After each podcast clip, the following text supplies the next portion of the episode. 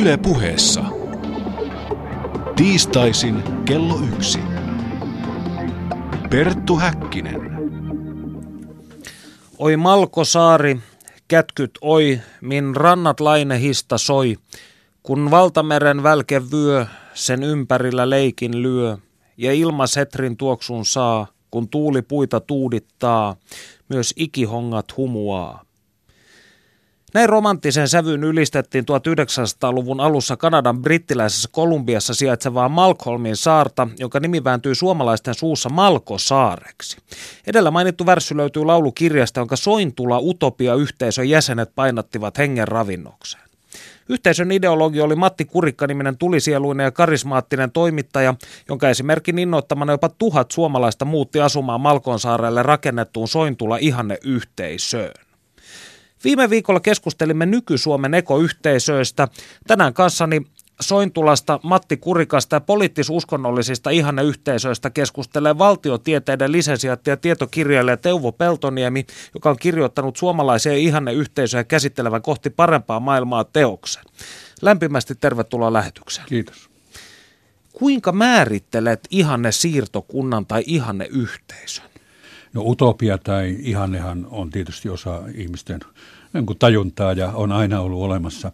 Mutta esimerkiksi se, mitä tuossa omassa kirjassani puhun, niin siinä yhdistetään tietysti siirtolaisuus ja utopiat.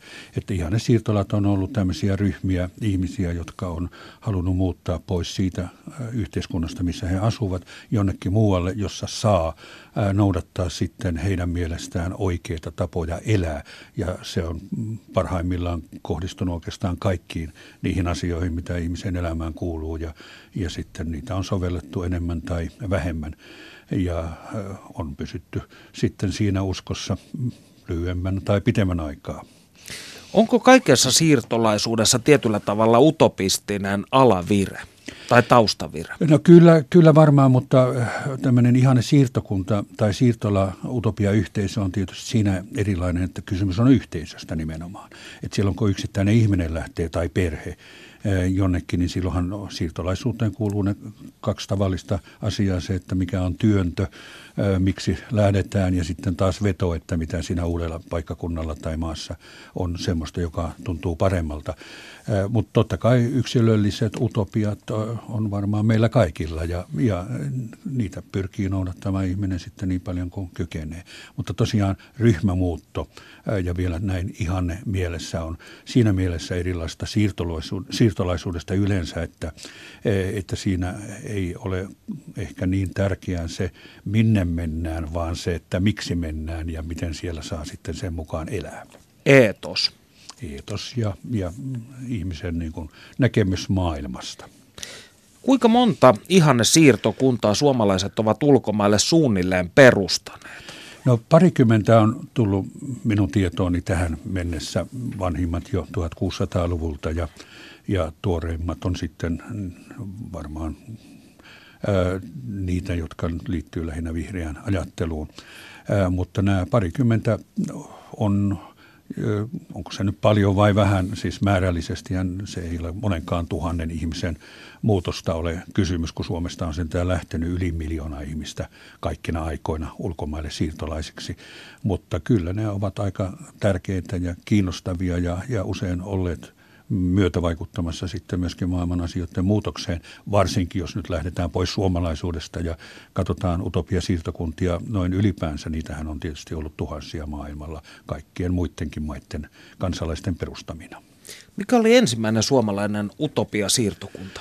No tuossa kirjassani eh, se on Uusi Jerusalem, joka oli Sierra Leonessa Nudesöldin Augustin alkemistin perustama tai hän yritti perustaa sen, mutta sen jälkeen on olen tuota, huomannut, että jos uskonnolliselta puolelta katsellaan, niin, niin Erikssonien veljesten retki Euroopassa. He asuivat tuolla Kokkolan tienoilla ja heidät ajettiin sitten, sitten tuota maanpakoon uskonnollisten pietisten, pietististen ajatusten tähden. Ja, ja heidän ryhmänsä sitten kierteli Ruotsissa, Tanskassa, Saksassa, Hollannissa saamatta mistään pysyvää olosia ja palasivat sitten lopulta Ruotsiin, jossa he sitten elivät siirtokunnan perustajan elinajan loppuun. Että kyllä sitä varmaankin sopii pitää nyt kyllä ensimmäisenä suomalaisena ihan yhteiskuntana. Eli ensimmäisten ihanne yhteiskuntien ja ihanne ö, siirtolaisten motiivit olivat uskonnollisia, kristillisiä. No joo, mutta kyllä tämä Sierra Leone jo toisaalta siinä taustalla oli lähinnä negriorien vapauttaminen. Että se oli tämmöistä yleishumania humania asiaa. Tietysti toi siirtokunnan nimikin Uusi Jerusalem jo kertoo siitä, että kyllä siinä uskonnollisuutta oli taustalla ja, ja se oli Swedenborilaista uskonnollisuutta, joka siihen aikaan oli kai vähän muoti asia Pohjolassa ja, ja myöskin Englannissa, josta sinne lähti väkeä.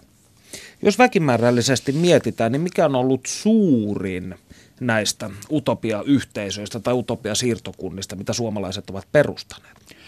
No jos ajatellaan niin kuin ihan kaikkia, mitä tuossa käsittelen, niin suurin on kyllä ollut Karjala-kuume. Siis se vaihe, jossa suomalaiset vasemmistolaiset joko suoraan Suomesta ja vielä useammin oikeastaan Yhdysvalloista tai Kanadasta lähtivät rakentamaan suurta utopiaa eli Neuvostoliittoa.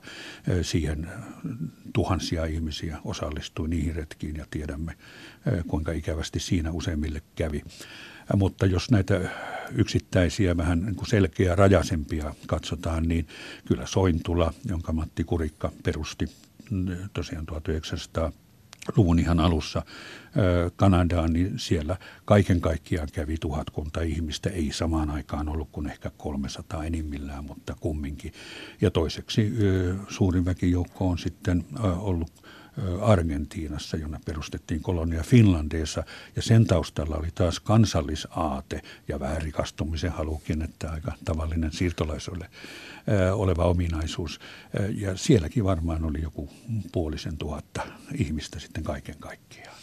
No onko näissä suomalaisten perustamissa yhteisöissä ollut muita yhteisiä nimittäjiä kuin tämä haave paremmasta maailmasta ja täydellisestä elämästä? No kyllä, siis näiden taustahan oli aika monipuolinen, usein moniakin asioita yhdessä, mutta, mutta ehkä niistä nyt valtaosa voi sanoa, että oli enemmän tai vähemmän sosialistisen ajattelun, ajattelun kautta syntyneet, jos, varsinkin jos osuustoiminta lasketaan siihen vielä mukaan. Mutta sitten oli näitä uskonnollisia ja, ja kolmas ehkä tämmöinen ryhmä oli sitten ihan suomalaisuuden tähden siinä vaiheessa, kun Suomessa koettiin Venäjän saarin sortoa ja haluttiin niin kuin perustaa, siirtää suomalainen, jopa koko Suomikin sitten jonnekin muualle, eli tämmöisiä kansallisaatteeseen liittyviä. Ja, sit, ja sitten vielä Etelä-Amerikassa oli näitä ää, ihmisiä, jotka ää, halusivat muuttaa sinne tropiikkiin, aurinkoon, kasvissyöntiin, paita rokotu, pakkorokotuksia ja, ja siitä muodostuu ehkä sitten tämä ryhmä. Ja kaikkein uusimmat nyt sitten ne oli enemmän, enemmän varmaan tosiaan niin vihreän ajattelun kanssa tekemisissä. Kuinka keskeinen tekijä on ollut vahva johtaja tai keskushahmo näiden ryhmien muodostumisessa? Kyllähän se on, ilman sitä ei varmaan tämmöistä synny. Että aika monissa oli tosi karismaattisia ihmisiä. Kyllä Kurikkakin jos nyt nykymaailma ajattelee, niin ehkä jos toi jo Donner olisi innostunut jostain tämmöisestä, niin, niin, niin, niin kelpaisi esimerkiksi. Ja tämän karismaattisten ihmisten myötä sitten ihmiset lähtivät ja, ja usein sitten myöskin siihen karismaattisuuteen ja, ja vaikka ne oli hyvin demokraattisia tietysti useimmat näistä, niin käytännössähän sitten tämmöinen vahva johtaja vetää siellä niin paljon, että syntyi sitten usein myöskin aika paljon ristiriitoja ja, ja hajottiin, jakauduttiin jopa, että ne oli kyllä monessa mielessä yhteiskuntia pienoiskoossa, joissa käytiin läpi kaikki niitä vaiheita, mitä niin historiassa, maailman tai maiden historiassa muutenkin ollut, mutta paljon nopeammalla juoksulla. Eli perinteistä balkanisoitumista. No ehkä semmoinenkin sana siitä saattaisi soveltua. Kirjassasi olet käynyt läpi parisen kymmentä erilaista suomalaista utopia-yhteisöä, joista monen ideologia on kietoutunut sosialismin ympärillä. Mainitsit kuitenkin, että myös tällaisia nationalistisia utopiayhteisöjä on ollut, niin voisitko kertoa niistä hivenen lisää? No itse asiassa, jos mennään taaksepäin ajassa 1800-luvun loppupuolelle, niin, niin silloin nämä ihan, ihannesiirtokunnat ja utopiat oli kyllä ihan päivän äh, lööppiaiheita, että niistä keskusteltiin hyvin ahkerasti. Ja silloin oli, oli Matti Kurikka oli se yksi, joka kovasti sai kannattajia omille aatteille, jotka perustuivat siis tämmöiseen utopiaan tai haavesosialismiin. Mutta vastapainona oli kyllä sitten myöskin porvarillisesti ajattelevia kuuluisia suomalaisia, niin kuin Eero Erkko ja, ja monet muut, jotka myöskin sitten kokivat samanlaisia, koki, kokivat samaa, että Suomesta on nyt lähdettävä, lähdettävä ja on elettävä toisella tavalla, ehkä vähän traditionaalisemmalla tavalla kuin mitä Matin mielessä oli näitä siirtokuntia käytiin katselemassa aika paljon. Muun muassa Erkko ja kumppanit kiesivät tuota, Etelä-Amerikassakin, mutta Pohjois-Amerikassa ihan sinne suunniteltiin sinne keskilänteen Kanadan Galgarin lähelle, missä olympialaiset pidettiin sitten semmoista siirtokuntaa, joka olisi ollut uusi Suomi. Sekin ei siitä nyt sitten kyllä mitään tullut, mutta, mutta se varhaisin toteutunut oli sitten tämä Argentiinan kolonia Finlandes, joka on Missioneksen laaksossa siellä ison Paranajoen toisella puolella ja toisellekin puolen syntyi sitten myöhemmin vielä Parakoen puolelle suomalainen ihana yhteiskunta. Että tämä ehkä oli nyt sitten tunnetuin tämmöinen kansallisuuteen liittyvä. Toinen esimerkki on Kuuba, jossa silloin vuosina vaihteessa myöskin syntyi kaksi suomalaista ihannesiirtokuntaa.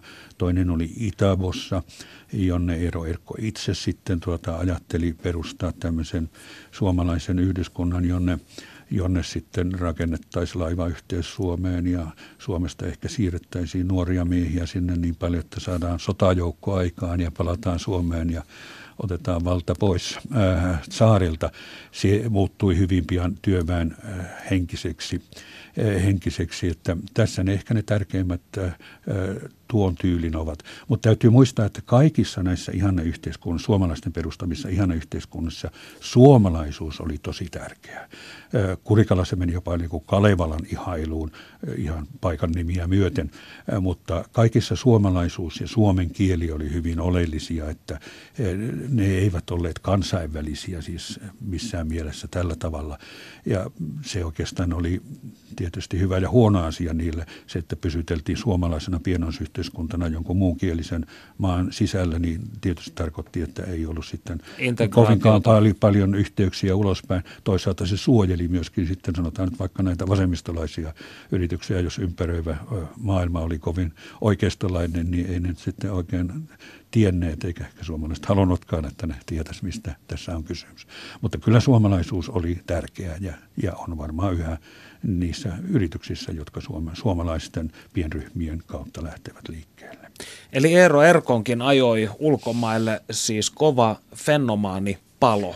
No hänet hän lähetettiin ulkomaille. Hän oli niitä, jotka sai, sai luvan poistua, jos kauniisti, kauniisti sanotaan. Ja, ja, ja Konnit Silliakkus ja muita herrasmiehiä, mitä siinä seurassa sitten oli, niin kyllä heillä oli tietysti toisaalta ajattelu, niin kuin Kurikallakin, että suomalaiset, Suomea voidaan siirtää siis jonnekin, että Suomi on sinänsä hyvä, mutta komento ja järjestys täällä on väärä että et ei, ei haluttu ikään kuin aloittaa elämää siinä mielessä kokonaan alusta. Ja, ja sitten taas näillä, näillä tuota, tsaaria paossa olevilla, niin kyllä heillä varmaan muillakin oli mielessä se ajattelu, että jos tällä tavalla saataisiin Suomeen palaamaan, Suomelle edes se status, mitä oli ennen kuin venäläistyminen sitten alkoi, että, että vähän sama idea ehkä kuin aktivisteilla sitten myöhemmin oli. Jos oikein ymmärsin, niin tällä hetkellä päivität kohti parempaa maailmaa teostasi, koska olet löytänyt heittomerkeissä uusia siirtokuntia. Joo, tämä Erikssonin retki on nyt ensimmäinen uusi ja vanhin nyt sitten näistä kaikista. Toinen, jossa ihan vastikään kävin ja, ja olin konferenssissa puhumassakin siitä, on Drummond saari, joka on tuolla Michiganissa lähellä Kanadan rajaa semmoinen aika karu vieläkin luonnontilassa oleva. Ja siinä olikin, olikin itse asiassa Sointulan aikoihin hyvin mielenkiintoinen yritys, jonka perustaja oli Maggie Waltz, jonka hänen alkuperäinen nimensä oli, oli kyllä Margaretta Niiranen tuolta pohjoisesta, niin kuin minäkin kotoisin itse asiassa hyvinkin läheltä siellä. Ja tuota, hän oli lestadiolainen ja hän oli liikennainen – hän oli raittiusnainen, hän oli feministisen liikkeen esitaistelijoita ja sosiaalipoliittisesti ajatteleva. Ja hän halusi perustaa suomalaisen kun tämmöisen vähän niin kuin osuusvarmityyppisen yrityksen, joka ei olisi kuitenkaan ollenkaan sosialistinen, vaan, vaan perustuisi tietysti uskonnollisiin, otan ryhdikkääseen uskonnollisuuteen, jos lestadiolaisia ja, ja siitä – poispäin ja sitten markkinatalouteen. Ja hänen siirtokuntansa sillä tavalla ei valitettavasti pysynyt pystyssä kyllä kuin kolmisen vuotta. Ja sitten Yhdysvalloissa tal- alkoi taas mennä aika huonosti ja sieltä Kuparisaarelta, josta Margarettakin oli, oli tota, kotoisin, niin sieltä kaivoksista pantiin väkeä kauheasti ulos. Ja monet heistä sitten muuttivat tänne Drummond saarille. He olivat kovia työväen, työväenliikkeen miehiä ja nousevan marksistisen työväenliikkeen edustajia. Ja pian he ottivat vallan Margaretalta pois ja, ja, ja rouva joutui poistumaan sieltä sitten itse perustamastaan yhteisöstä ja jonkun vuoden se sitten toimi tällä tavalla niin kuin työväenliikkeen tyyppisenä ö, yrityksenä ennen kuin taas maailmantalous meni semmoiseen jamaan, että, että loppu tuli sillekin. Oletko vierailut useissa näistä siirtokunnista no lähes, tai niiden raunioilla? Lähes kaikissa, lähes kaikissa, että sinun kirjani jälkeen pääsin ensimmäisenä käymään tuolla Vladivostokin lähellä olen, olleeseen Amurimaaksi kutsuttuun yhteisöön. Vladivostok oli kirjani kirjoittamisen aikaan sotilasalue, maailman suurin sotilas, laivastotukikohta ainakin, jonne ei ulkomaalaisella ollut mitään asiaa. Mutta sitten sattumalta pääsin siellä käymään, koska sielläkin oli historian professori, joka oli kiinnostunut tästä aiheesta ja hän järjesti sitten sen.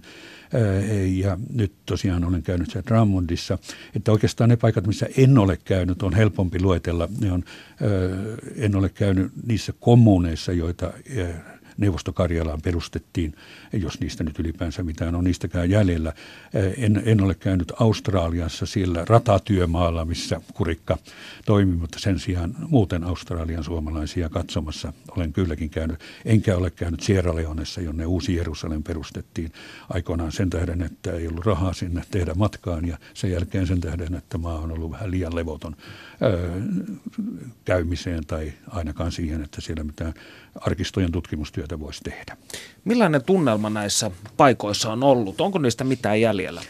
No kyllä, Sointula on, Sointula on edelleenkin Sointula BC, niin kuin postileemassa lukee. Ja, ja mä oon käynyt sen ehkä kolme neljä kertaa ja nykyisin suomalaisperinne siellä on kyllä oikein vireää. Sehän on syrjäseudun paikkakunta, jonne tietysti, jossa kalastus, kalastusta ja semmoista turistit voivat sitten harjoittaa. Ja yritetään nyt sitten houkutella sillä suomalaisella eksotiikallakin. Siellä on hieno museo ja järjestetään monenlaista hommaa sitten, sitten jolla houkutellaan kävijöitä sinne ja suomalaisuutta vaalitaan. Mutta se paikka, jossa suomalaisuus ehkä kaikkein eniten on näistä siirtokunnista jäljellä, on Brasiliassa oleva Penedo. Penedo oli tätä kasvissyönnin ja aurinkoonpaluun tai lämpimän auringon hakemiseen suuntautunutta yritys, yritystä, joka, jossa se varsinainen utopiavaihe oli valitettavasti sielläkin kovin lyhyt. Toivo Uuskallio oli toinen karismaattinen hahmo tässä ja hän, hän sitä siinä teki. Mutta sen jälkeen, kun havaittiin, että oli ostettu kahvitilaa, joka oli, jossa maaperä oli köyhdytetty jo niin, että siellä ainakaan kasvissyöntiä varten voinut mitään viljellä. Ja loppu, niin he keksivät huomata, että Penedo sijaitsee Rion ja Sao Paulon keskivälillä suurin piirtein ihana vuorilaakso, jossa ilmasto on paljon kivempi kuin kuumissa suurkaupungeissa. Ja siitä on tullut turistipaikka. Se on niin kuin varsinainen, monet brasilialaiset tietävät kyllä, kun sanoo Suominen sanoi, aa, Penedossa. että sinne, sinne tulee bussilasteittain nyt sitten paikallisia turisteja ihailemaan suomalaista eksotiikkaa, jota, jota tuota, siellä on tavattomasti täysihoitoloita ja hotelleja ei enää kovinkaan paljon suomalaisten käsissä, mutta suomalaisia siellä edelleenkin kyllä on. Niin sinne tullaan sitten lauantai-iltana katsomaan suomalaisia kansantanssia, niin kuin Poloneesia ja Kerenskiä ja, ja kysyin siellä käydessäni, että kun eivät tangoa tanssi, niin sanottu voi, että tango on tullut Suomeen niin myöhään, että heidän ensimmäiset tulijansa niin ei, ei tuonut semmoista tanssia sinne mukana. Letkajenka kyllä on. Äh, ja sitten myydään suomalaisia tuotteita, niin kuin mangohilloa ja muita perinteisiä asioita. Mutta siellä menee siis hyvin. Se on nyt äh, turistipaikka ja, ja hyvin kiva tosiaan, että – että se menee. Mutta jos näitä muita ajatellaan vaikka sillä Etelä-Amerikassa, niin kolonia Finlandeissa, kolonia Alborado, joka oli Paraguain puolella, joka on jos ehkä köyhin paikka, tai sanotaan nyt paikka, jossa olen nähnyt eniten ja syvimmin köyhiä suomalaisia silloin, kun siellä pari-kolmekymmentä vuotta sitten kävin. Millaiset elinolot siellä on? No siellä elettiin luontaistaloudessa, ei rahaa ei ollut oikeastaan käytännössä ollenkaan. Että lukuun ottamatta, että Paraguayssa oli silloin, kun kävin siellä 81, niin ehkä vähän toistakymmentä suomalaista tai suomea puhuvaa ja sinne toimitettiin pientä apua Suomesta. Siellähän niin kymmenen vuoden välein hän oli avussa ja seurassa suurin piirtein juttu, jossa löydettiin nämä köyhät suomalaiset sieltä ja, ja sen takia valtio hiukan kykeni heitä auttamaan. Ongelma oli se, että apua annettiin vain niille, joilla oli Suomen passi. Ja äh, sielläkin oli silloin enää Aina Laulaja niminen vanha ihana rouva, joka, joka sai sen pienen avustuksen. Sillä hän elätti oikeastaan koko kylän suomalaiset sitten. Eh, mutta nyt näissä kummassakaan ei Argentiinan eikä tuolla puolella ole paljon mitään. Että kyllä, ne, kyllä se suomalaisuus on nyt sitten niistä useimmista häipynyt eh, aika paljon. Että ehkä samalla tavalla kuin Amerikan suomalaisten ja Kanadan suomalaisten keskuudessa muutenkin, kun ihmiset rupeavat eh, vähän vartuttuaan eläkeikään, niin sitten miettimään taustaansa, niin silloin alkaa nousta näitä suomalaisia piirteitä esille ja etsitään esivanhempia. Ja, ja esimerkiksi Georgiassa, Floridan lähellä, niin siellä, missä oli suuri osuusfarmi, niin kyllä siellä on sitten suomalaishaali on entisöity ja, ja siinä järjestetään sitten jonkun verran juhlia. Ja monet siellä asuneet muuttivat sinne takaisin sitten asumaan eläkeiäksi. Mutta ylipäänsä voi sanoa, että ne muuttuivat tämmöisiksi joko fintauneiksi tai sitten integroituivat tosiaan ympäröivään yhteiskuntaan kokonaan. Jälkiviktoriaanisen aikanahan tällainen luontoon palaamisen romanttinen ajatus korostuu, niin kuinka keskeinen taustavaikutin se oli suomalaisille utopisteille? No kyllä se tässä, varsinkin tässä 20-luvun ö, yrityksissä oli silloin. Suomessa oli kasvissyönti, vegetarismia, ryhmiä, usein ne liittyivät joihinkin tiettyihin uskon, ö, ei nyt lahkoihin, mutta suuntiin ö, kuitenkin. Ja, ja niinpä niitä siirtokuntia, monet näistä syntyvät, siis tämä mainittu Brasilian Penedo, Villiavakka eli Villa Vasquez Dominikaanissa tasavallassa oli semmoinen Paraguay, Villa Alboradekin oli niitä. Ja ne oli kanssa vähän sen tyylisiä, että täällä oli suuri innostus ja niitä mainostettiin kovasti, kirjoitettiin kirjoja ja oli pitkiä luetteloita, jos sinne halus lähteä, joka piti niin kuin testata, että, että saako tulla. Ja sitten myöskin ne tavalliset ihmisten väliset ristiriidat. Yksi johtaja valitsi yhden paikan ja sinne ei voinut kaikki lähteä, vaan piti ottaa sitten toinen. Monesti muun muassa tämä Dominikaanisen tasavallan ihmiset, ne kiertelit siellä Karibialla ja kävi vähän joka maassa, koska heillä oli yksi ylimääräinen kriteeri, mitä piti löytää, ja se oli löytää valtio, jossa ei ollut pakkorokotusta.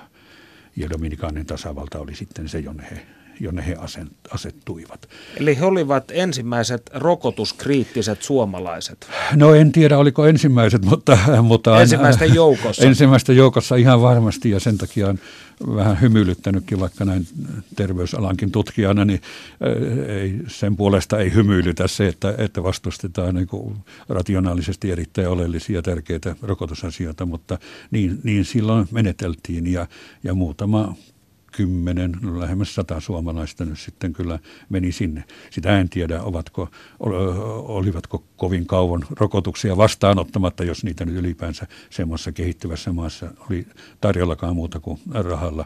Mutta kasvissyöntiaate ja monet näistä niin olivat kyllä hyvin lyhyt ikäisiä sitten heidän elämässään useimmiten siitä syystä, että ei niissä maissa ollut perinnettä semmoisella ja, ja saattoi olla, että mm, niin kuin oli, ne oli lihansyöntimaita useimmat ja ovat vieläkin. Erilaiset utopioiden juuret johdat usein Thomas Moren utopia-kirjaan, mutta eh, sinä johdat suomalaisen utopian juuret seitsemään veljekseen. Niin kerrotko tästä ajatuksesta ja henkisestä impivaaralaisuudesta vähän lisää? Kyllähän seitsemän veljestä oli myöskin tuommoinen, että he veljekset niin muuttivat ei kauhean kauas, mutta kum, kumminkin tuota varmaan vielä villimpää paikkaan tai autiompaan paikkaan kuin mitä monissa näissä suomalaisten äsken puhutuissa yhteisöissä oli tapana, ja pyrkivät rakentamaan siellä omaa elämäänsä. Ja ehkä ne jännitteet, jotka tuli sitten lukkareiden ja, ja sen, että kirkko, varsinkin kirkko tietysti Suomessa, niin vaikutti, että siinähän näkyy usein niitä syitä, minkä tähden suomalaiset sitten myöhemminkin lähtivät. Varsinkin nämä sosialistiset yritykset 1900-luvun ihan alussa, nehän oli usein, niin kuin ihmiset oli hyvin kirkovastaisia ja he kokivat, että kirkko, kirkko painosta, että se oli ehkä monille pääsyy lähteä Suomesta. Eh, et, eh, mutta seitsemän veljestä nyt on suomalaisille kaikille tuttu ja on aika helppo niin kuin nähdä symbolisesti se tämmöisenä yhteisönä, vaikka se nyt ei vissi oikeasti ole koskaan edes ollut olemassa. Ja tietysti tulee mieleen valistuskirjailija Voltairein Candide, mikä on tällainen, voisiko sanoa, utopiakuvaus, joka muuttuu dystopiaksi kerta toisensa jälkeen. Mutta puhutaan näistä myttyyn menemisistäkin kohta. Kuunnellaan tässä välissä, mitä lentävä reporteri Panu Hietaneva on iloksemme taikonut. Perttu Häkkinen. Teuvo Peltoniemen kohti parempaa maailmaa kirjassa esitellään utopia-yhteisöjä, joita suomalaiset ovat perustaneet maailmalle. Teoksessa on kuitenkin mukana myös yksi kotimaan kamaralla sijaitseva yhteisö, eli Forssan lähettyviltä löytyvä Emmaus Jokioinen, joka on olemassa vielä tänäkin päivänä vuonna 2016. Yksi Emmaus-yhteisön perustajista oli kirjailija Kaarina Valo Aalto, joka asui itsekin yhteisössä vuodesta 77 vuoteen 88. Hyvää päivää Kaarina Valo Aalto ja tervetuloa ohjelmaamme. No niin, kiitos. Minä olen itse varsin innokas kirpputorien ystävä ja olen käynyt Emmauksen ylläpitämillä kirpputoreilla, mutta en ole koskaan pysähtynyt pohtimaan sitä, mitkä ovat Emmauksen taustat. Mikä on Emmausliike? Se ihan niin kuin laajasti käsitettynä niin lähti suurin piirtein toisen maailmansodan jälkeen, kun Eurooppa oli raunioina ja Pariisissa oli tämmöinen katolinen kerjäläispappi nimeltä Abbe Pierre, joka keksi sitten näille asunnottomien niin kuin massoille, joita siellä sitten pitkin katuja huuhaili ja yritti niin kuin jotenkin saada elantoa, niin tämmöisen niin kuin kaatopaikat ja romuraudan ja kaikki tämmöiset, ne keräs niitä ja ne sai sitten sen verran rahaa, että tämmöinen isompikin joukko pysty, pysty niin kuin saamaan ruoan ja, ja sitten tämmöisen yhteismajoituksen ja siitä lähti ke, kehkeytyä tämä tämmöinen niin kuin poistetun äh, käyttökelvottoman tavaran niin kuin, äh, uudelleen, äh, uudelleen arvon nostaminen. Sitten näitä yhteisöjä alkoi syntyä, että se lähti niin kuin Ranskasta tämän Abbe Pierren niin kuin, äh, ideoimana. Kuinka sinä itse löysit Emmausliikkeen ja sen ajatukset? Minun henkilökohtaisesti, kun mä löysin tämän joskus 7, 1970, kun mä harhailin lainsuojattomana Tampereella ja siellä oli tämmöinen äh, Emma, kansainvälinen lumpunkeräjien leiri. Ja sehän vetosi muhun todella paljon, että siinä oli se, että ei kenenkään niin kuin menneisyyttä ei urkittu se oli ensimmäinen kerta, kun mä löysin niin kuin, semmoisen yhteisön, joka niin kuin, vastasi mun niin kuin, maailmankuvaa, että että se oli konkreettista, ei istuttu kapakassa ja vitut, vitutus aamusta iltaan. E, ja, ja se, että on muuta kuin sanoja, että on tekoja. Miksi päädyitte perustamaan yhteisön nimenomaan Jokioisille? Leirin jälkeen oli muutamia muita tämmöisiä yhteiskunnasta irrallisia nuoria, jotka mietittiin, että mitäs nyt sitten leirin jälkeen, että, että me saatiin idea perustaa yhteisö, että tämä oli Tampereen puutarhakadulla tämä leiri, niin, niin sitten tämä, siinä on aina tämmöisissä semmausyhteisössä on tämmöinen niin responsable, eli tämmöinen vastuuhenkilö, joka oli Joe Pakkaleen, nykyinen sarja, sarjakuvataiteilija ja kehitysmaa-aktivisti. Niin hän osoitti, kun se sai tietää, että me ollaan vakavissa, niin Oulun kylästä meille purkutuomiotalon, jossa me aloitettiin 78 tai jotain me muutettiin Jokioisiin. Me oltiin kerätty kolme vuotta tai neljä vuotta pääomaa. Ja lehtiilmoituksella luki, että, että polttopuun hinnalla vanha hämäläistalo Jokioisista myytävänä. Ja se, me mentiin katsoa sitä ja se oli todella polttopuun hinnalla se talo ja me ostettiin se. Ja siitä se Emmaus Jokioinen alkoi, että siinä oli niin kuin yhdistetty myös niin kuin viljely, että meillä oli, meillä oli vuohia. Tai se oli, se oli tämmöinen todella kokonaisvaltainen niin kuin yhteisö.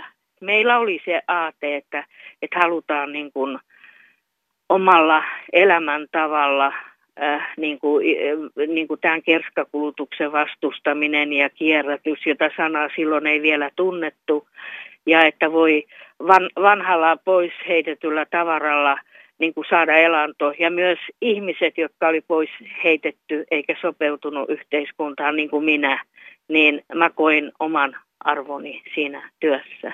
Me saatiin taskurahaa, oliko se silloin viikossa 10 markkaa. Me saatiin vaatteet, kaikki, kaikki niin kuin, mitä niin kuin meidän ruokaa meni, se oli hyvin vähän. Kuinka tavalliset kadun tallaajat siellä Jokioisissa suhtautuivat teihin emmauslaisiin? No siinä oli se, että siellä ei todella katuja ollut, mutta, mutta se oli todella, kun olisi astunut kuule villiin länteen. Siellähän ei ollut totuttu yhtään, yhtään niin kuin tämmöisen, että kirpputorit oli aivan niin, että ei, ei niin kuin tiedetty mitä se on ja, ja tota, että miehet ja naiset asu yhdessä ja pitkät tukat ja ne oli ihan, me, me, meitä muistaakseni kutsuttiin joskus hippikansa luopiot. Me oltiin alussa hippikansaluopioita.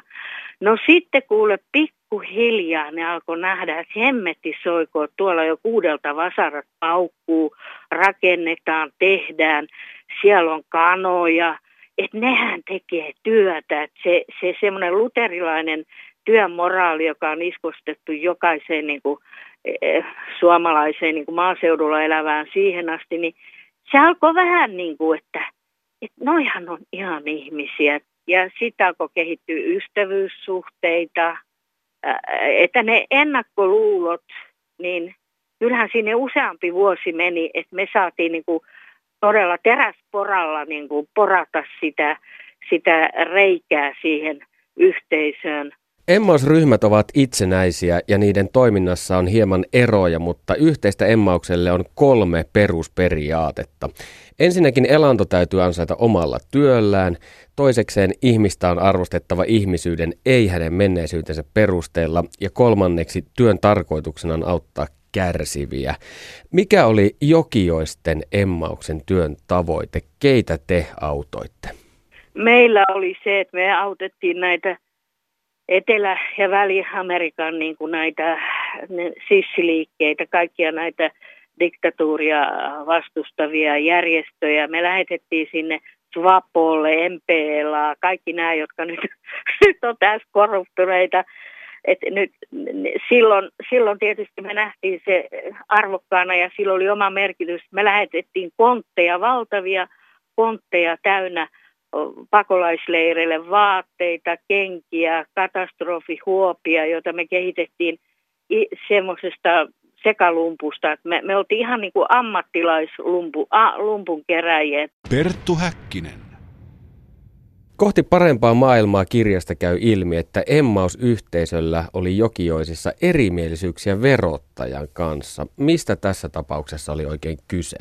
Joo, se oli kyllä, se oli sillä lailla, että ei tunnettu tällaista käsitettä, että työnantaja ja työntekijä voi olla samassa persoonassa. Se oli niin kuin vieras käsite, että verottaja iski ihan siis näin, ihan suoraan sanottuna meidän vessapaperi, mä en tiedä, onko mä mä nyt vähän niin kuin kärjistämässä tässä, mutta kuka, kuka niin kuin ma- maksaa niin kuin meidän e, vessapaperin? He katsoivat, että meidän luontaisedut piti laittaa niin kuin verotettavaksi. Että ne ei katsonut, että me ollaan yleishyödyllistä tekevä humanitaarinen järjestö, vaan ne tarttu niin kuin tähän luontaisetuihin, joita niin kuin me niin kuin karikoiden sanottiin, että vessapaperi, että me aloitettiin sitten se taistelu ja veronmaksajien keskusliitto muistaakseni oli meidän tukena tässä taistelussa, että me asuttiin yli 27 astetta pakkasta, me muutettiin telttaan, me, me saatiin aika paljon julkisuutta siinä, että me katsottiin, että se on hävytöntä niin kuin rokottaa tällaista yhteisöä, joka itse työllistää itsensä. Niin tämä oli tämä verokiista. Ja me voitettiin se. Kuinka paljon teitä pysyviä asukkaita tuolloin oli Jokioisten Emmauksessa? Meitä oli suurin piirtein viisi, kuusi. Ja sitten aina tuli, tuli tavallaan uusia ihmisiä, kun tämä oli avoin yhteisö, mutta kuitenkin siinä piti olla tämä ydinryhmä, jo, jolla niin kuin tavallaan oli se selkäranka.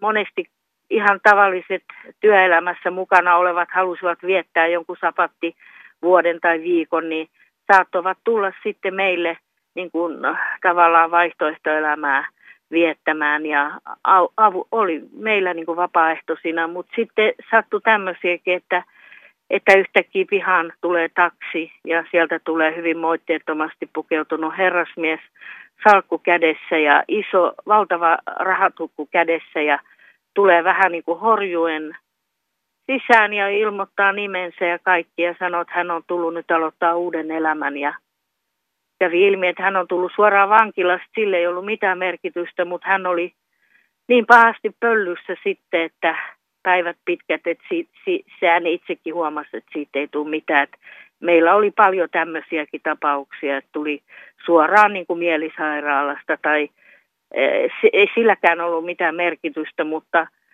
me, meillä oli kuitenkin ne tietyt vaatimukset, että se ei ole niin kuin vaan hoitolaitos. Muutit pois Jokioisilta vuonna 1988. Miksi päätit lähteä? No se oli se, että meillä oli niin ankara tämä, että kun meille tuli ihmisiä, tuli vapaaehtoisia, tuli kaikki, niin heiltä otettiin se työpanos. Niin sitten kun tuli vapaa-aika, niin me kaikki ydinryhmän jäsenet, me oltiin, niin kuin, meillä oli yliannostus ihmisistä, me piilouduttiin äkkiä, kaikki meni piiloon, ettei tarvitse jutella. Mä olin ainoa ihminen sit, joka katoi tavallaan moraaliseksi velvollisuudeksi niin kuin seurustella ja että, että niin kuin vapaa-aikana ei linnoittauduta omiin torneihin. Ja mä aloin sitten, kun mulle tuli omia ystäviä, niin mä olin jo niin lopussa, että mä piiloudun komeroon ja mä sanoin, että mä en ole tavattovissa, että mä hyppäsin ikkunasta ulos ja lähdin karkuun. Mulla alkoi tulee ihan semmoisia niin hirveitä iho, iho-ongelmia, ihottumia ja myös se, että kun me näitä vaatteita, semmoisia valtavia jostain siarehusäkeistä kuule pöllähti näitä pölyisiä vaatteita ja me niitä käsiteltiin kahdeksan tuntia päivässä aika matalassa laittelurakennuksessa, niin mä sain hirveän, melkein pölykeuhkon, että mä olin ihan niin kuin astmaattinen. Ja sitten tapahtui myös se, että kun kymmenen vuoden äh, työn jälkeen me ensimmäisen kerran mentiin Chileen katsoa, eh, niin kuin mihin nämä meidän avustukset ja miten nämä niin kuin toimii, niin se oli mulle aikamoinen järkytys. Ja siellä nimenomaan näissä Mapuche-yhteisöissä se, se niin kuin, mulla kristallisoitu tavallaan nämä autettavien ja avustavien niin kuin, suhde. Että se oli mulle yhdenlainen kriisi. Ja sitten mä tutustuin siellä tämmöiseen äh, Mapuche-intiaaniin, äh, joka oli töissä sikäläisessä emmauksessa. Sitten hän tuli Suomeen käymään ja siinä sitten tapahtui kaiken näköisiä, mm, mä en yksityiskohtaisesti mene, mutta mä voin sanoa, että ihan ihmissuhdekoukeroihin ja terveydellisistä syistä mä olin ihan niin kuin, mä olin ihan niin kuin loppu, mä en jaksanut niin kuin sitä äh, sosiaalista painetta. Mä en osannut sanoa ei. Perttu Häkkinen. Ja kiitos Panulle. Studiossa siis Perttu Häkkinen ja Teuvo Peltoniemi. Jatkamme suomalaisten ihanne yhteisöjen ja utopioiden perkaamista. Puhutaanpa seuraavaksi miehestä nimeltä Matti Kurikka. Vuonna 1915 kuollut Kurikka oli utopisti, sosialisti ja teosofi, joka haikaili jonkinlaisen utooppisen suomalaisuuden perään. Niin minkä takia Kurikka kumppaneineen otti ritolat Suomesta? No, Kurikaan on siis suuria suomalaisia siinä suhteessa, että hän oli niin monipuolinen mies ja, ja, ja hänen, häneen kohdistettiin tavattoman suuria toiveita ja, ja ehkä hän pettikin kyllä ne toiveet sitten ehkä useammin kuin tavallinen suomalainen poliitikko tai toimittaja pystyy koskaan tekemään. Mutta hänellä, hän oli hyvin koulutettu ja tuota, älykäs, suuri, erittäin karismaattinen ja vielä ulkonäöltäänkin komea, niin kuin muutamat niistä Sointulan ihmisistä, joita vielä hyvin iäkkäänä tapasi, muistivat kertoa. Niin hän yhdisteli sitten sitä utopiasosialismia, joka oli, jos, jos, jossa niin nähtiin kapitalisen yhteiskunnan ongelmia ja haluttiin rakentaa niitä uudella tavalla. Hän oli myöskin teosofi, Pekka Ervasti oli hälle rakas rakas tuota ihminen ja jos itse asiassa Turun kirjamessuilla huomasin, että Pekka Ervastin kirjoista on otettu vieläkin uusia painoksia, että teosofia, joka jakautui silloin hyvin varhaisessa vaiheessa aika moneen haaraan, niin, niin on edelleenkin nyt sitten jollakin tavalla elossa. Hän oli tolstoilainen, joka oli tietysti vähän muoti aate niihin aikoihin, kun hän eli ja Jeesuksen vuorisaarna oli hänelle sitten hyvin rakas. No Kurikka yhdisteli näitä kaikkia elementtejä, kun hän oli hyvä kirjoittamaan ja puhumaan, niin hän sai niistä kauniin tämmöisen rakenteen, jolla hän... Synteesin. Synteesin, jolla hän pystyi sitten ihmisiä, ihmisiä hakemaan ja sehän oli hyvä siinä, että kun elementtejä haki näin monesta eri suunnasta, niin niissä oli aina jotakin, joka kiinnosti jo kaikkia, että, että se oli sitten houkutteleva siinäkin mielessä, joka houkuttelevisuus, joka monipuolisuus kyllä sitten tuli Sointulassa esille, koska sinnekin tuli niin kovin eri tavalla ajattelevia ihmisiä, että ristiriidat syntyivät kyllä kovin helposti. Että jos siirtokunnan perustamisen idea on tämmöinen aatteellinen, niin tietysti on selvää, että sitten aatteet myöskin taistelevat siellä, minne, minne mennään, ja se oli monen siirtokunnan ongelma ja, ja loppukin sitten. Millainen oli Sointulan nousu ja tuho? No Kurikka ensin kirjoitteli, äh, siellä äh, perustettiin aikalehti, äh, Sointulan lehti, jossa hän sai sitten toimittajana palkkaan, keräsi rahaa, kierteli itse asiassa ympäri Pohjois-Amerikkaa hankkimassa kannattajia ja, ja rahaa. Ja, ja sitten myöskin katselemassa näitä sopivia paikkoja. Löydettiin tämä Malkosaari sitten, joka sijaitsee noin kahdeksan tunnin ajoja pienen lauttamatkan päässä Vancouverista tai kahden lauttamatkan päässä. Ja siellä sitten päätettiin, päätettiin ottaa ja, ja hallituksen kanssa, tarkoittaa sen brittiläisen Kolumbian maakuntahallitusta, tehtiin sopimus sitten siitä, että sinne mennään. Saari annettiin ilmaiseksi sitten, kun ensin oli riidelty hallituksen kanssa, että saako, kun osakeyhtiömuodossa toimittiin Kalevan kanssa. Kampanja oli tämä, että saako siellä osakekirjoissa ja säännöissä lukea sitten jotakin utopiasta. Ei oikein jouduttiin kätkemään sinne pyöreiden sanamuotojen taakse, vaikka, vaikka siltikin asianajaja sanoi, että tämä kyllä voistuttaa enemmän perustuslakia kuin osakeyhtiön kirjoja. Mutta sinne sitten päästiin ja siihen aikaan Yhdysvalloissa ja Kanadassakin annettiin raivaamatonta maata äh, ihmisille, jotka äh, jo homestead, niin kuin sanotaan Amerikan puolella, jotka halusivat mennä raivaamaan sinne, äh, sinne tuota kotitilaan ja jos he viisi vuotta jaksoivat Amerikan puolella ainakin olla, niin sitten saivat sen omakseen.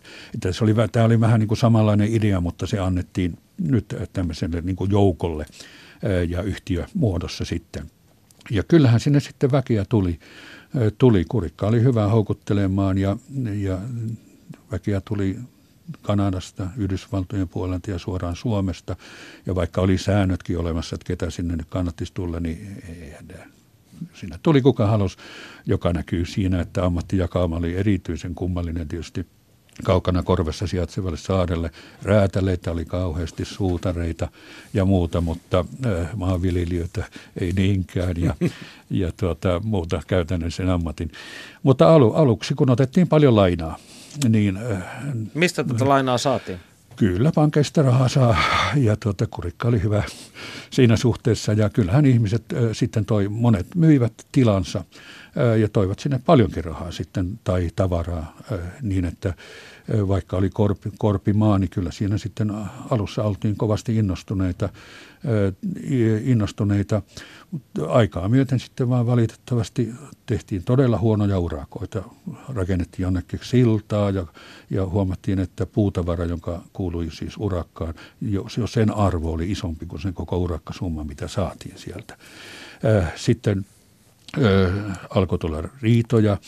Kurikka oli pyytänyt jo alkuvaiheessa Suomesta mukaan työ, työ, työmislehden toisen toimittajan A.B. Mäkelän Kaapro Jääskinen, kun se nyt oli kirjailija nimeltään, ja joka oli ajate, ajattelultaan aika erilainen kuin Kurikka. Kurikka oli ehkä niin kuin tämmöinen höttö sosiaalidemokraatti nykykielellä ja, ja taas Mäkelä oli kyllä vasemmistoliiton sieltä toisesta jyrkemmästä päästä ja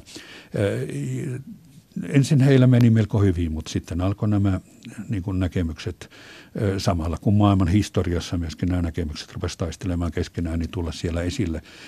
Ja myöskin Mäkelä oli hyvin konkreettinen ihminen ja kurikasta ei sitä, sitä hyvää puolta ehkä voi paljon sanoa.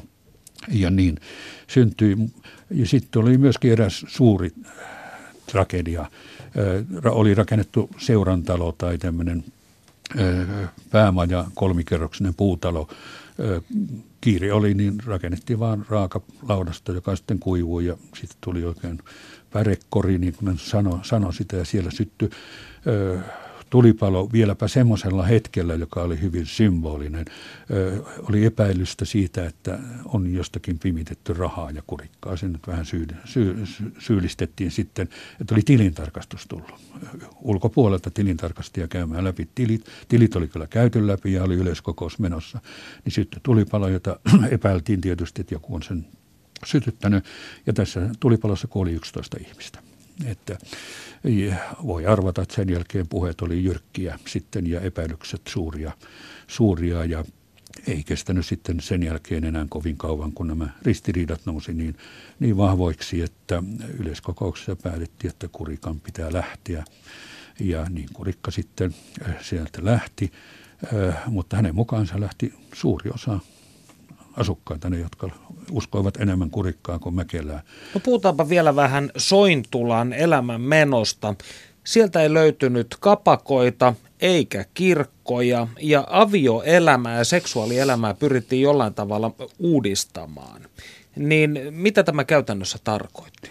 No nuo ensimmäiset on tietysti melko selkeitä, mutta Kurikalla oli paitsi niin tasa-arvoa ja feminismiä koskevia näkemyksiä, niin itse asiassa aika vaihteleva näkemys sitten seksuaaliasioista. Kun siellä, tilannehan oli se, että siellä oli niin kuin kaksi kertaa enemmän miehiä kuin naisia. Ja Kurikka, niin kuin, niin kuin sanottiin, oli kivan näköinen ukko, joka, joka tuota, oli hyvä puhumaan ja, ja varmaan sivistyneenä miehenä niin kuin, houkutteleva sitten semmoisilla markkinoilla. Ja niin siellä sitten syntyi niitä ihmisten tavallisia ristiriitoja. Kurikka seurusteli jonkun naimisissa olevan perheen rouvan kanssa, kirjoitti kirjankin siitä myöhemmin sitä paitsi. Ja, ja hänellä oli välillä se näkemys, että, että miehellä pitäisi oikeastaan olla – tai naisilla pitäisi oikeastaan olla kaksi miestä. Toinen niin arkielämää varten ja, ja Toinen pätipuuhin. Ja, ja toinen sitten sonniksi mm. siihen viereen ja se ei nyt kaikkia miellyttänyt, ainakaan niitä, jotka ei päässyt siihen rooliin. Kurikka itse, itse niin kuin sovitteli itseään molempiin rooleihin kyllä aika usein. No ehkä ne ei nyt ollut kovinkaan kummallista verrattuna joihinkin utopiayhteisöihin, jossa seksuaalimoraalin uudistaminen oli tosi iso asia, ehkä hipitkin ylittää monin verroin. Mutta riitaahan niistä tuli ja sitten myöskin semmoista imagoa, joka kierteli sitten Amerikan suomalaisten ja Kanadan suomalaisten keskuudessa, jossa kerrottiin, kuinka hirveitä siellä tässä suhteessa on. Että jotkut tykkäävät, että se oli niin kuin oleellinenkin asia Sointulan hajoamisessa. Sitä on vaikea tietää, mutta mutta ei se nyt ainakaan parantanut sitten tunnelmia siellä, jos Kurikka jaksoi seurustella sitten yhden sun toisen rouvan kanssa siellä, siellä ollessaan. Mutta mikä varsinainen vapaa rakkauden mekka Sointula ei ollut? No ei, utopiayhteisössähän oli hyvin monenlaisia. Siellä oli siis sellaisia, jotka todella oli vapaa rakkauden ja sitten siellä oli yksi suuri amerikkalainen utopiayhteisö, jossa nämä asiat oli vedetty sitten toiseen äärimmäisyyteen, jossa, jo, jossa ajateltiin, että sukupuoliydintä on kielletty. No silloin tietysti ensimmäinen ajatus on, että ei taida olla kovin pitkäikäinen yhteisö, että jatkuvuus ei ainakaan ole kovin pitkä. Ja itse asiassa se jatkuvuus siinä yhteisössä liittyykin siihen, että sinne tuli aina uusia jäseniä. Kurikalla oli myös yhteisön nimeltään Sammon takojat, jonka hän perusti Vancouverin läheisyyteen. Kuinka se erosi Sointulasta? No, kun lähdettiin Sointulasta ja siinä oli hänen kannattajia, niin Sointula, niin Kurikka alkoi oli miettinyt asioita ja kertoi, että nyt hän on keksinyt, mistä Sointulan äh, hajoaminen ja tuho äh, aiheutuu. Se oli siitä, että siellä oli naisia.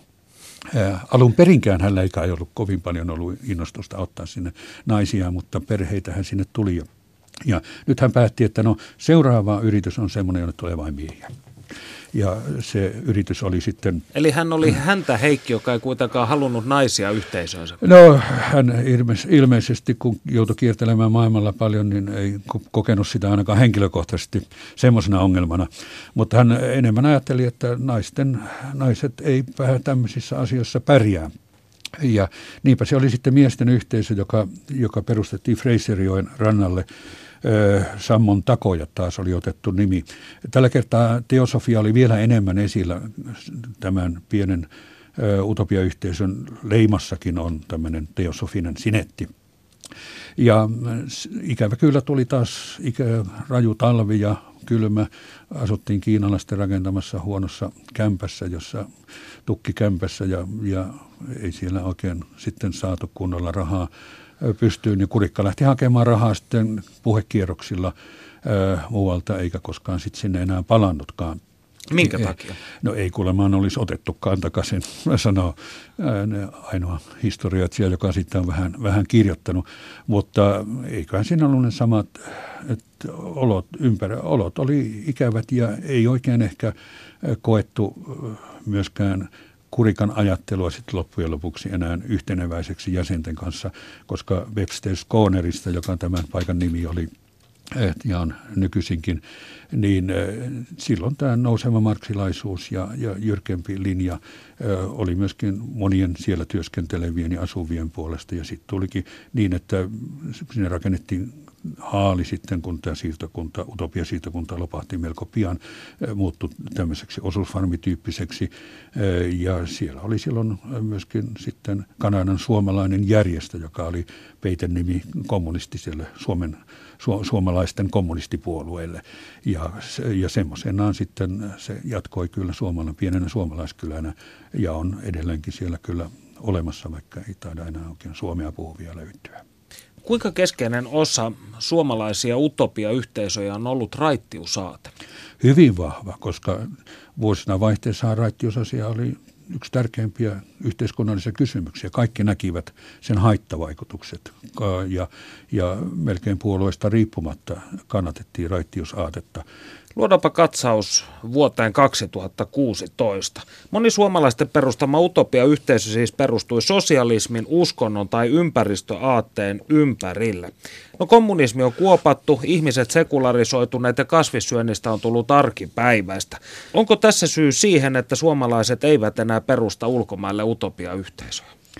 Kyllä se varmaan yksi syy, mutta nyt kun muistetaan, mikä tämä peruslähtökohta, että ryhmä ihmisiä muuttaa jonnekin, missä on suurempi vapaus kuin Suomessa, niin eihän semmoisia paikkoja tietysti enää paljon ole.